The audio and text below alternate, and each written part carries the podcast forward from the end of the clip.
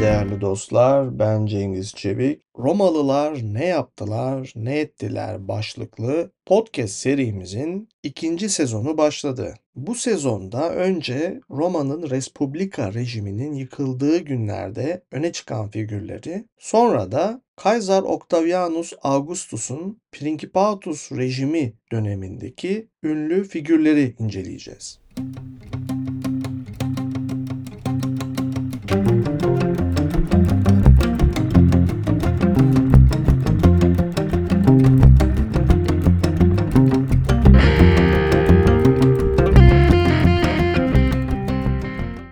Octavianus batıda kontrolü ele alırken Antonius da boş durmamış, doğudaki konumunu sağlamlaştırmıştı. Ayrıca İtalya içinde Senatus mensuplarının da bulunduğu birçok destekçisi vardı. Uzakta olması nedeniyle halk Marcus Antonius'u Roma'da olup biten insafsız politik uygulamalardan ve çaresizliklerinden sorumlu tutamıyordu. Roma'da siyaset genç Kaiser'ın tek elindeydi. O da siyasi hamlelerini hukuki düzleme uygun atmaya özen gösteriyor ama yine de Romalıların öfkesini üzerine çekmekten kendisini kurtaramıyordu. Ona en çok kızanlar arasında geçmişi eskiye dayanan Senatus mensubu aileler bulunmaktaydı. Durumun kontrolden çıkmasını engellemek ve destekçi sayısını arttırmak isteyen Octavianus Kaysar, çareyi yeni kuaystorlar, halk tribunusları, aedilisler ve praetorlar atamakta buldu. Atamaları daha önce Senatus'ta temsil imkanı bulamamış İtalyan şehirlerinden yapıyordu. Bir anda önemli görevlere gelenler pozisyonlarını Octavianus'a borçlu oldukları için onların desteklerini talep edebilirdi. Çoğu zaman kendisine yardımcı oldular. Uzakta olan Marcus Antonius ise Octavianus'un hamlelerine cevap veremediği için dezavantajlıydı. Güvenebildiği tek şey Brundizium barışında vardıkları konsüllük makamının iki tarafı destekleyenler arasında eşit olarak paylaşımı yönünde varılan mutabakattı. Octavianus rakibinin etkisini kırabilmek adına gösterdiği onca çabaya rağmen bu anlaşmayı bozacak herhangi bir hamlede bulunmadı. Etkisiz kalmaya devam etmesinin yanında Antonius yaptığı hatalarla da Octavianus'a avantaj sağlıyordu. Aralarındaki sürtüşme elbette Octavianus'a yarıyordu. Bunun yanı sıra Octavianus merkezde olmanın etkisiyle tarihi kayıtları doğrudan ya da dolaylı olarak yönlendirebilme gücüne sahipti. Antonius ve destekçilerinin yaptıkları hamleler onun müdahalesiyle gerçek dışı bir hal alabiliyor ya da tamamen uydurma olabiliyordu. Başka deyişle kayıtları ya da tarihi değiştirme gücünüz varsa, kayıtlara müdahale etme yetkiniz varsa tarihi yeniden yazabilirsiniz. Merkezde bulunmanın en büyük avantajı budur. Belgelere hakim olan tarihi yeniden yazar ve elbette kendine siyasal manevra kabiliyeti kazandırır. Antonius Octavianus'un kendisine karşı harekete geçebileceği önemli açıklar vermişti. Dahası Octavianus Pompeius'u batıda yenerken Antonius Crassus'un kaybettiği savaş sancaklarını geri almak yerine aşağılayıcı bir yenilgiye uğramış, sayısız askerini ve askeri araç gerecini kaybetmişti. Kaybettiklerini yerine koyması zamanını almış, bu nedenle Octavianus'un kışkırtıcı eylemlerine yeterli yanıtı verememişti. Fakat Antonius'un en kötü hamlesi yaşanan ağır yenilgiyi gizlemek için savaşı kazandığı yönünde haber yollamasıydı. Söylediği yalan etkili olmuş ve Roma'da kutlamalar yapılmıştı. Ancak kısa bir süre sonra gerçekte yenildiği haberi ulaştı. Olayın duyulması Antonius için tam bir fiyaskoydu. Büyük komutanın itibarı lekelendi. Özellikle de emekli olduktan sonra İtalya'ya yerleştirilen askerler Antonius'un yalan söylemesine içerlediler. Batı'da bir ülkeye savaş girdi mi kum gibi yalanlar türer diye bir söz vardır. Roma'da yaşanmakta olan şey de budur. Gerçekler ve yalanlar iç içe girmiştir ve durum Antonius'un aleyhinedir. Çünkü apaçık yalanlar onun tarafından gelmektedir. Boş durmayan Octavianus, Antonius'un itibarını iyice zedeleyecek hamleler yapmaya devam ediyordu. Çok iyi hazırlanmış kışkırtıcı bir hareketle Tarentum'da Antonius'a göndermeyi taahhüt ettiği 20 bin lejyondan yalnızca 2 binini gönderdi. Bu askerler Antonius'un savaşta kaybettiklerini telafi etmediğinden onu zor duruma düşürdü. O sırada kendisine yardımcı olabilecek tek kişi uzun süredir iletişim halinde olduğu Mısır kraliçesi Kleopatra ve çocuklarıydı. Kleopatra Mısır'daki kaynakları sunduğu takdirde Antonius ordusunu eski gücüne kavuşturabilirdi. Ama Marcus Antonius Octavia ile evliydi. Yani Octavianus'un kız kardeşiyle ve o yanında olduğu sürece Kleopatra'nın desteğini alması zordu. Diğer yandan ordusunun içerisinde bulunduğu güç durum kendisini Kleopatra ile işbirliği yapmaya itiyordu. Hem paraya hem de kaybettiği birliklerini yenilemeye ihtiyacı vardı. Daha da önemlisi ve kritiği Kleopatra'ya derinden aşıktı. Bu da onun yıkımını getirecekti. Zaten Marcus Antonius'la ilgili yaptığımız podcast bölümünde bunu detaylı işlemiştik. Sonuçta Antonius Octavia'yı Roma'ya göndermeye karar verdi.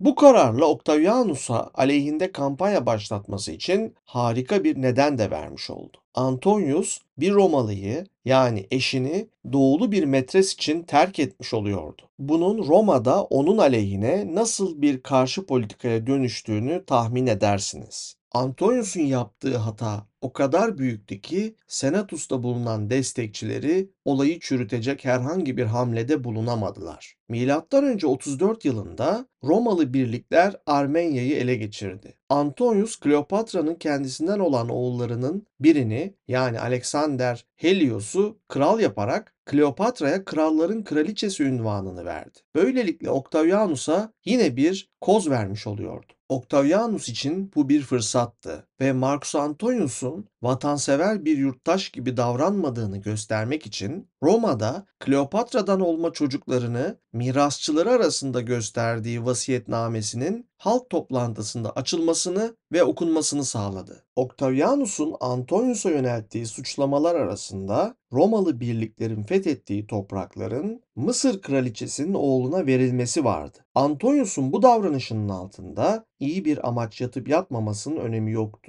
Çünkü Octavianus bu durumu meydan okuma olarak görmeyi tercih ediyordu. Antonius ise karşılık olarak Kleopatra'nın Kaisarion ismindeki oğlunun babasının Julius Caesar olduğunu kabul etti. Bu davranışı rakibini kışkırtmaya yönelikti. Nitekim Octavianus partisini Julius Caesar'ın öldürülmesini unutturmayarak bir arada tutuyordu. Hatta Julius Caesar'ın ismini alarak kendisini Divi Filius yani Tanrı'nın oğlu olarak tanıtıyordu. Yine de herkes onun Kaysar'ın gerçek oğlu olmadığını ve evlat edinildiğini biliyordu. İşte Marcus Antonius'un buradaki stratejisi Kaysar'ın gerçek oğlunun Kleopatra'dan doğmuş olduğunu göstermek ve böylece Octavianus'u bu kozdan mahrum etmekti. İki tarafında birbirlerini tahrik eden hamlelerinin tek avantajı destekçilerini birbirlerine iyice kenetlemekti. Yani bugünkü siyasette sıklıkla duyduğumuz kendi taraftarlarını, kitlelerini konsolide etme deyişi Roma'da Octavianus ile Antonius arasındaki çekişmede de dile getirilebilir. Artık savaşı ilk kimin başlatacağını beklemeye başlamışlardı. Kılıçlar çekilmişti. Octavianus Milattan önce 33 yılının 1 Ocağı'nda tekrar konsül seçildi. Senatus'un ilk oturumunda yaptığı konuşmada Antonius'un doğuda hibe ettiği toprakların ve bahşettiği ünvanların devlet çıkarlarına ters düştüğünü anlatarak Antonius'u Roma'nın çıkarlarına ihanet etmekle suçladı. Bu sırada Antonius daha önceki yenilgisini unutturmak için Partlara karşı sefere çıkmış ve ordusuyla Armenia'ya doğru yol alıyordu. Ancak Octavianus'un konuşması hakkında bilgi sahibi olunca seferi rafa kaldırdı. Bu hamlesinin altında Octavianus'un düşmanlarıyla işbirliği yaparak kendisine komplo düzenleyebileceği düşüncesi yatıyordu. Kleopatra ve kendisinin himayesi altında bulunan krallıkları aleyhine kullanabilmesi mümkündü. Bu nedenle erken davranarak ordusunu, donanmasını Mısır'dan ve kendisine bağlı ailelerden toparladığı diğer güçleri Efesus'ta topladı. Tarentum Anlaşması'na göre hem Octavianus hem Antonius İtalya'dan asker toplayabilecekti. Ancak iktidarları tehlikede olunca anlaşmanın da önemi kalmamıştı artık. Bu yüzden Octavianus Antonius'un İtalya'ya erişimini engelledi. Antonius hem doğudaki pozisyonunu korumak hem de Roma'da söz sahibi olmak istiyorsa haklarını güç kullanarak savunmak zorundaydı. Bir süredir Octavianus da gerçekleşecek muharebeye hazırlık yapıyordu. Daha önce Antonius'un vasiyetini okuyarak avantaj sağlayan Octavianus nihayet resmi eylemde bulunabilirdi. Senatus'u ikna ederek Antonius'un M.Ö. 31 yılı için planlanmış konsüllüğünü ve o anda sahip olduğu yetkilerin iptalini sağladı. Senatörler Kleopatra ve ordusunun Roma ve İtalya'ya tehdit olduğunu öne sürerek hem ona hem Antonius'a savaş ilan ettiler. Ayrıca Antonius'un Kleopatra tarafından büyülendiği için düşünme kabiliyetini yitirdiği söylenerek onun etkisiyle hareket ettiği ilan edildi. Öyle ya bir Romalı sadece büyülendiğinde bir doğulunun etkisi altına girebilirdi. Senatörlerin bu karar almasının arkasında geçmişte yaşanan iç savaşların Roma'ya verdiği zararlar yatıyordu. Artık yaşananlardan ders çıkardıkları için Kleopatra'yı ortaya atıyor, böylece tekrarlanabilecek bir iç savaştan kaçınmış oluyorlardı. Bunun haricinde Octavianus Sextus Pompeius'u yendikten sonra iç savaş döneminin bittiğini açıklamıştı. Herkes yaklaşan savaşın farkında olmasına rağmen başka bir açıklama bulunması gerekiyordu. İki lider de kendilerine olan desteği arttırmak için takipçilerini ikna etmek zorundaydı. Octavianus Kaysar daha sonra Augustus olunca Res Gestae'da bütün İtalya'nın kendisinin arkasında olduğunu ve savaşta kendilerine liderlik etmelerini istediğini anlatmıştır. Kendisini ona karşı sadakat yemin eden Romalıların ve batıdaki eyaletlerde bulunanların isteklerini yerine getiren biri olarak göstermiştir. Onun tarafında olanlar arasında Galya ve İspanya'daki eyaletlerden, Afrika'dan, Sicilya'dan ve Sardinya'dan da bahsetmiştir. Yalnızca doğudaki eyaletleri ikna edemediği için desteklerini alamamış, konsensus universorum yani herkesin fikir birliği sağlanamamış, bu nedenle onlardan bahsedememiştir. Doğu'nun desteğini Aktium Savaşı'nı kazandıktan sonra alabilmiştir. Konuyla ilgili ileride yazılan raporlar İtalya ve Batı'da eyaletlerin özgür iradeleriyle Octavianus'u desteklediğini belirtmektedir. Ancak bu durum doğru değildir. Halkı destek vermeye ikna etmenin çeşitli yolları bulunmaktaydı. İtalyan kentlerinde yaşayanlar arasında bulunan ve sayıları on binlerle ifade edilen terhis olmuş askerler ve eski kentüryolar emekli ikramiyelerini borçlu oldukları Octavianus'un tarafındaydılar. Bu kişiler çevrelerinde bulunanların kimden yana olduklarını az çok biliyorlardı. Kısa süre içerisinde karşıtlarının gözünü korkutarak susturmayı başardılar. Octavianus'un İtalya'ya yerleştirdiği emekli askerler geçmişte tepki çekmesine ve halen neden oldukları birçok sıkıntıya rağmen fayda da sağlıyorlardı. Kendisi için edilen sadakat yemini Octavianus için çok önemliydi. Tarihin her döneminde her politikacı kendisine sadakat yemin eden güvenilir adamlara çok fazla güvenmiştir. Onlar çoğu kere ailelerindeki insanlardan daha güvenilir olmuştur. Her devirde böyle sadık takipçiler bulmak zordur. Öte yandan genç Kaiser'ın çıkacak savaşı finanse etmesi için acilen para bulması gerekiyordu. Çözüm İtalya'da yaşayan halkın yıllık gelirinin dörtte birini vergi olarak vermeye zorlanmasıyla bulundu. Bu nedenle çeşitli bölgelerde isyanlar çıktı. İtalya'da meydana gelen sıkıntıları bastıracak yeterli asker bulunmaktaydı. Ancak askerler vergi olarak alınması gereken paraya kendileri için el koyuyordu. Octavianus Kaysar Antonius'la meşgul olurken sadık dostu Agrippa Roma'daki işleri yürütüyordu. Hem konsüllüğü hem de kamusal işlerden sorumlu Aedilisliği yürütüyor, plebs sınıfının yaşam koşullarını iyileştirerek Octavianus'u desteklemelerini sağlıyordu. Agrippa, Aqua Virgo ve Aqua Julia adıyla iki yeni su kemerinin yapımını denetleyerek kentin içine birçok çeşme kurdurdu. İnsanlara içmesi için taze su sağladı, halk hamamları yaptırdı ve kanalizasyon sistemini geliştirdi. Hijyenik koşulların iyileşmesi kent için çok önemliydi. Alınan yararlı önlemler sayesinde plebs sınıfı Octavianus'u destekleyerek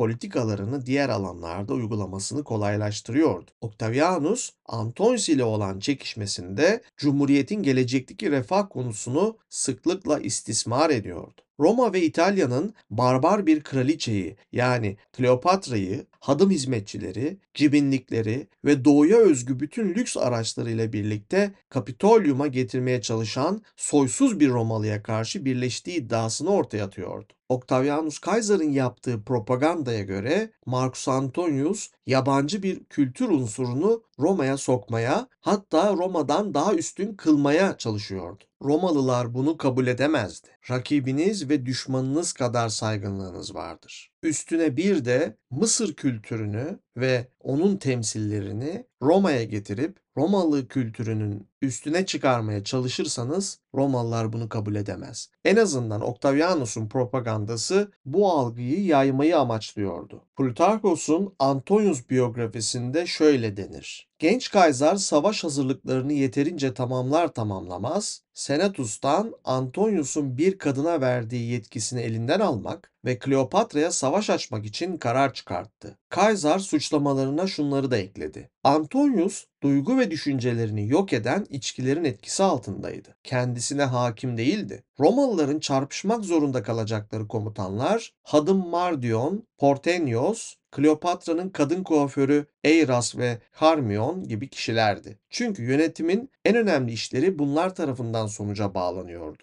Belki eskiden bir vatansever olan Romalı Marcus Antonius artık bir Romalı gibi görünmüyordu. En azından Octavianus Kaysar onun bu yozlaşmış görüntüsünü propaganda malzemesi yapmaktan kaçınmıyordu. Onun Roma ile olan bağına zarar vermeye çalışıyordu. Kendisinin Roma ile olan iletişimi ise bozulamayacak kadar sağlam görünüyordu. Nitekim Antonius'un Aleksandria'da yani İskenderiye'de gömülmek istemesine gönderme yapmak ve kendisinin Roma ile olan sağlam bağlarını vurgulamak amacıyla Campus Martius'ta kendisine anıtsal bir mezar inşa ettirmeye başladı. Yani Marcus Antonius Mısır'ın başkenti İskenderiye'ye gömülecek ama Octavianus Kaysar Roma'ya gömülecekti. Politik mizansen hazırdı. Roma'da ölmeyi veya Roma'ya gömülmeyi istemeyen birisi Roma'ya sahip olamaz. En nihayetinde Octavianus attığı tüm adımların geleneklere uygun olmasına özen gösteriyor.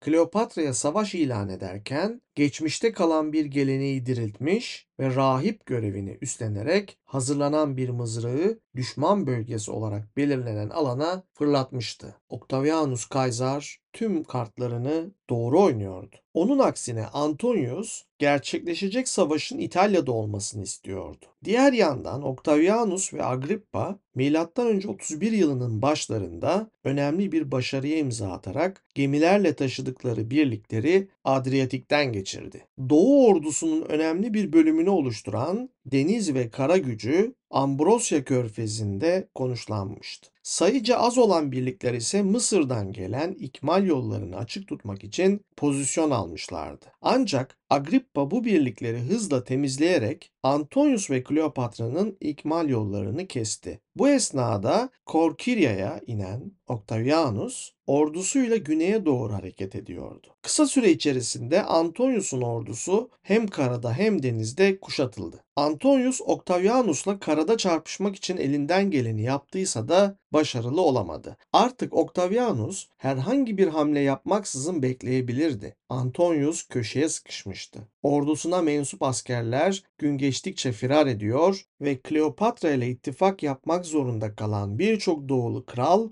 durumun gittikçe kötüye gittiğini görüyordu. Bu nedenle kendi çıkarlarını korumak için onlar da Antonius'u terk ettiler. Agrippa'nın kuşatması nedeniyle ordudaki aşınma kara gücü gibi denizde de kendisini göstermeye başladı. Sıcaktan ötürü denizciler arasında salgınlar görünmeye başladı. Ağustos ayına girildiğinde Marcus Antonius neredeyse birliklerinin yarısını kaybetmişti. En kötü darbe ise en yakın destekçilerinden biri olan Domitius Ahenobarbus'un kendisini terk etmesiyle yedi. Ahenobarbus, Antonius'un askeri ve politik alanlarda aldığı kararları Kleopatra'nın etkisiyle vermesinin ne kadar büyük zarara yol açtığını görüyordu. Bir süre sabretse de Antonius'un tutumunu değiştirmeyeceğini anladı. ve onu terk etti. Kısa süre içerisinde diğer senatörler de onun izinden gitmeye başladı. Sonraki yıllarda yani Augustus döneminde Octavianus bu gelişmeleri kendi propagandasına alet edecektir. Özellikle Actium Deniz Muharebesi'nde yanında yer alan senatörlerin önemi büyüktü. Çünkü Res Gestae'da kendisini destekleyen 700'den fazla senatör olduğunu vurgulamıştır. Bunlara en yüksek makam olan konsüllüğe ulaşan 83 senatörle rahiplik yapmış 170 kadar senatör de dahildir. Bu iki pozisyona sahip olabilmek için Roma'nın önde gelenlerinden olmak gerekiyordu. Diğer bir ifadeyle Augustus Kaysar Roma'daki herkesin vatanseverce kendisini desteklediğini ima ediyordu. Actium'da olanlar Antonius için gün geçtikçe daha kötü bir hal alıyordu. Beklemeye devam ettiği takdirde ordusu iyice zayıf düşecek ve herhangi bir hamle yapma şansı kalmayacaktı. Bu nedenle mantıksız görünmesine rağmen iyi bir karar aldı ve düşmanıyla yüzleşmeyi seçti. Tercihi aynı zamanda savaş alanını terk etmek anlamına geliyordu. Gemilerinde bulunan ve meydan muharebesine uygun büyük yelkenleri Antonius'un savaştan galip gelmek gibi bir amacı olmadığını ortaya koymaktadır. Esas amacı kuşatmayı kırarak savaş alanından kaçmaktı.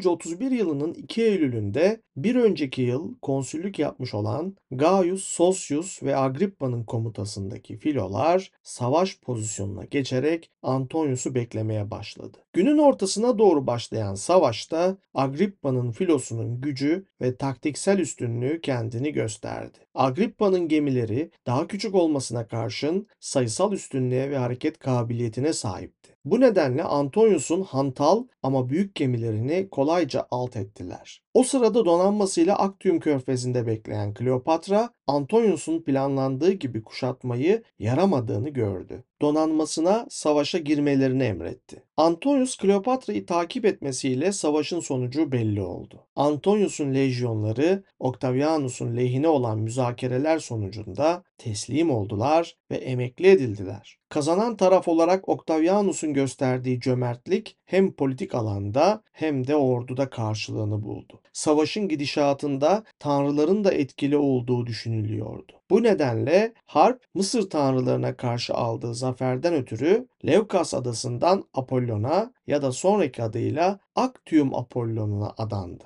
Octavianus, Nalohos Savaşı'ndan sonra Palatinus tepesinde bulunan arazisine yaptıracağını söylediği tapınağı Apollon'a adadı. Muzaffer komutanın ordugahının bulunduğu alana ise Nikopolis yani Zafer Kenti adında yeni bir kent kuruldu. Octavianus'un Neptunus, Mars ve Apollon Aktiakus'a duyduğu minnettarlığın ve zaferin simgesi olarak büyük bir sunak da inşa edildi. Ayrıca bir dönüm noktası olan Actium Savaşı'nın anılması için 4 yılda bir oyunlar düzenlenmeye başlandı. Actium Deniz Muharebesi Batı tarihinin kırılma anlarından biridir. Eğer bu muharebeyi Antonius ile birlikte Kleopatra'nın orduları kazanmış olsaydı belki de Roma Mısır İmparatorluğu gibi bir imparatorluk kurulacak ve insanlık tarihi başka türlü yazılacaktı. Ama onlar yenildiler ve Roma'nın merkezinde güçlenen Octavianus Kaysar tek başına egemen oldu ve Roma İmparatorluğunu kurdu. Roma İmparatorluğu'nun en kritik muharebelerinden biridir Actium Deniz Muharebesi. Belki de bu öneminden ötürü hakkında birçok masal üretilmiştir. Örneğin muharebe sırasında Octavianus Kaysar bir gün hava karanlıkken çadırını bırakıp gemileri gözden geçirmek üzere dolaşırken eşeğini süren bir adama rastlamış. Kaysar ona adını sormuş. Adam Kaysar'ı tanıyarak Fortunatus yani talihli yanıtını vermiş. Eşeğiminki ise Fatih'tir demiş. Bundan ötürü sonradan zaferinin anısı olarak o yere gemilerin zırhlı muhafızlarını yerleştirirken bunların arasına o adamla eşeğinin bronzdan heykellerini de diktirmiş. Tevatür ve masallar zafer kazananların yoldaşıdır. Marcus Antonius ise apaçık bir şekilde kaybeden taraftı. Plutarkos Antonius biyografisinde şöyle der. Antonius'un bütün dünyaya artık kendisinin ya bir komutan ya kahraman bir asker güdüsüyle ya da kendi yargılarıyla hiç hareket etmediğini göstermesi işte bu anda ve bu yerde oldu. Birisinin bir zamanlar şaka olarak söylediği aşığın ruhu başka birinin vücudunda yaşar şeklindeki sözün bir gerçek olduğunu kanıtladı. Kleopatra'nın benliğinin bir parçasıymış gibi o nereye giderse bunun da onunla birlikte gitmesi gerekiyormuş gibi o kadın tarafından çekilip sürüklendi. Çünkü Antonius Kleopatra'nın gemisinin yelken açıp uzaklaştığını görür görmez her şeyi unuttu, onun için çarpışan ve ölen herkesi orada bırakıp kaçtı. Beş sıra kürekli bir gemiye bindi. Yanında yalnızca Suriyeli Aleksas ve Skelios vardı. Onun başına çoktan felaket açmaya başlamış ve bu felaketi daha sonra tamamlayacak olan kadının ardına düştü. Plutarkos böyle anlatıyor. İşte tarihin apaçık kırılma anı. Antonius Kleopatra'nın peşinden giderken Octavianus Kaysar Roma'daki ideallerinin peşine düşmüştü. Plutarkos'un anlattığına göre yalnız birkaç kişi Antonius'un kaçışından haberdar olmuştu. Şans eseri bunu duyan kişiler bu sözlere önce inanmadılar. Henüz yenilmemiş 19 ağır silahlı lejyonu ve 12 bin atlısı bulunan bir komutanın bunların hepsini bırakıp sanki hem iyi hem de kötü talihi sık sık tatmamış, sayısız savaş ve muharebenin kötü deneyimlerini kazanmamış gibi kaçması gerçekten inanılacak şey değildi diyor Plutarkos. Ve devamında şunu ekliyor. Buna karşın askerleri onu çok özlüyordu ve onun herhangi bir yerden tekrar ortaya çıkacağını umuyordu. Onlar öylesine büyük bir bağlılık, öylesine büyük yiğitlik gösterdiler ki Antonius'un gerçekten kaçmış olduğu iyice açıklık kazanınca bile Octavianus Kaysar'ın onlara yolladığı mesajları göz önüne almayarak 7 gün dağılmadan tek bir vücut halinde beklediler. Bu durumdaki askerlerin zavallılığı filmlere konu olmalı.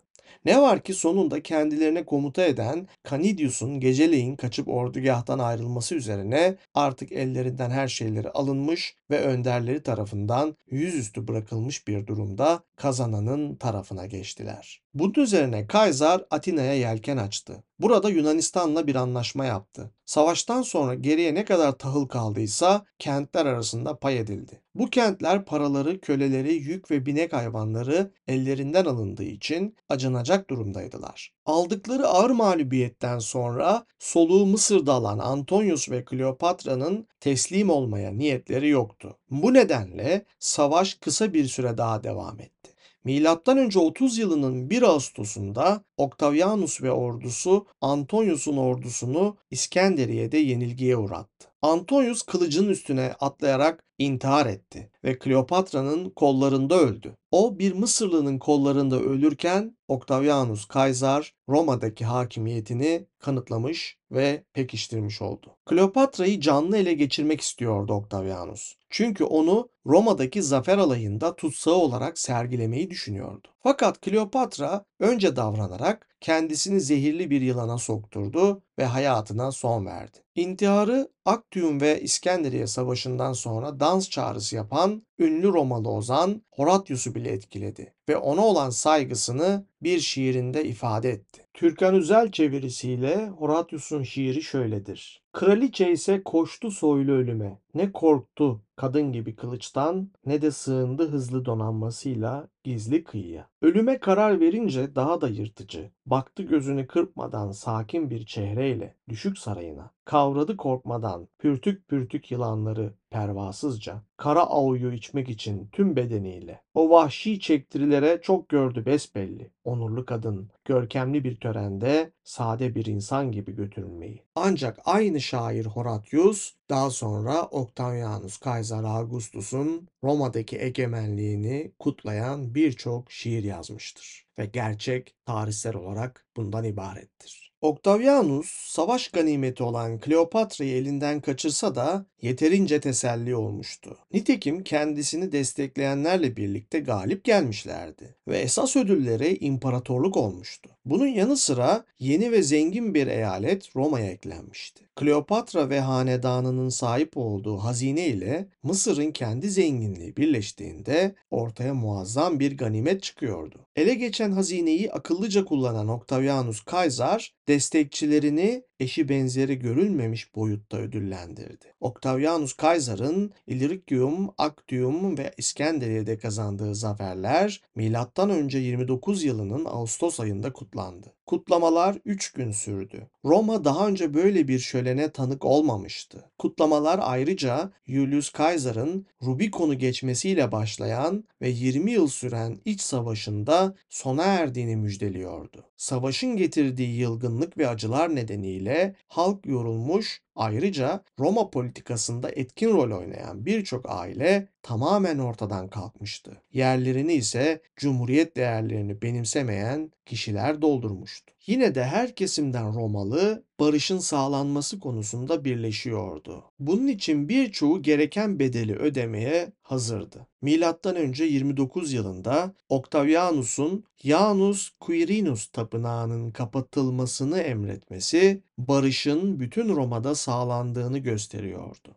Dahası yeni bir dönemin başladığını işaret ediyordu. Geriye cevaplanması gereken iki soru kalıyordu. İlki iç savaşlardan sonra hükümetin nasıl şekilleneceğiydi. Diğeri ise Octavianus'un hangi pozisyonu alacağıydı. Soruların cevabı bir sonraki bölümde detaylı bir şekilde işlenecek. Şair Horatius'un az önce bir bölümünü aktardığımız şiiri aynı zamanda bu dönemde Roma'ya barışın gelmesini kutlayan dizeler de içerir. Türkan Özel'in çevirisiyle aktaralım. Haydi içelim dostlar. Artık zamanı şimdi. Şimdi özgür ayakla dövelim toprakları. Geldi şimdi Salih şölenlerinde Tanrı yastıklarını süsleme vakti. Aile mahzeninden kaykubum şarabını çıkarmak daha önce günah olurdu çünkü. Türlü umutlara kapılıp kraliçe tatlı gülüşünden kaderinin sarhoş, alçaklardan derlenmiş şerefsiz güruhuyla bir tuzak kurarken Kapitolyum'a çılgınca, mezarını kazarken devletimizin. Yatışı verdi ama tüm çılgınlığı, alevlerden zar zor, kurtulunca tek gemisi. Mareya şarabıyla dumanlanmış zihnini yöneltti Kaysar'da gerçek korkulara. Çala kürek sıkıştırıp düşmanını. İtalya'dan kaçarken saldırdı ona. Nasıl çullanırsa karlı Teselya ovalarında tez avcı ürkek güvercine, tavşana öyle atıldı kraliçenin üstüne. Uğursuz canavarı zincire vurmak için. Yine Horatius 9. yambusunda Actium zaferini kutlarken şunları söyler. Ne zaman bayram şölenleri için ayrılmış Kaykubumu, Kaysar'ın yengisinden neşeli, seninle konağının önünde ben, Jüpiter kabul etsin, içeceğim kutlu mayekenasım. Karışık bir hava tuttururken, çalarken lirle kaval, biri yaban havası biri dor. Hani hain kölelerden dostça çıkardığı zincirlerle kentimizi tehdit eden önder. Neptunus oğlu gemileri yanıp sürülünce denizden kaçtığı gün yine içmiştik biz. Romalı asker eyvah bir kadının malı oldu da demek. Taşıyor silahları kazmayı. Olmaz diyeceksiniz yeni kuşaklar. Kölelik ediyor eyvah buruş buruş adımlara. Asker sancakların arasında görüyor demek güneş o yüz karası ciminliğini. Oysa Kaiser'ın türküsünü çağırıp 2000 Galyalı sürdüler titreyen atlarını bizden yana ve düşman gemileri sola kırıp dümeni geri geri hızla kıç taraftan sığındılar limana. Hoy yengi, bekletecek misin daha altın arabaları koşuma, hiç sokulmamış inekleri? Hoy yengi, böylesi önderi taşımamıştın ki daha önce sen.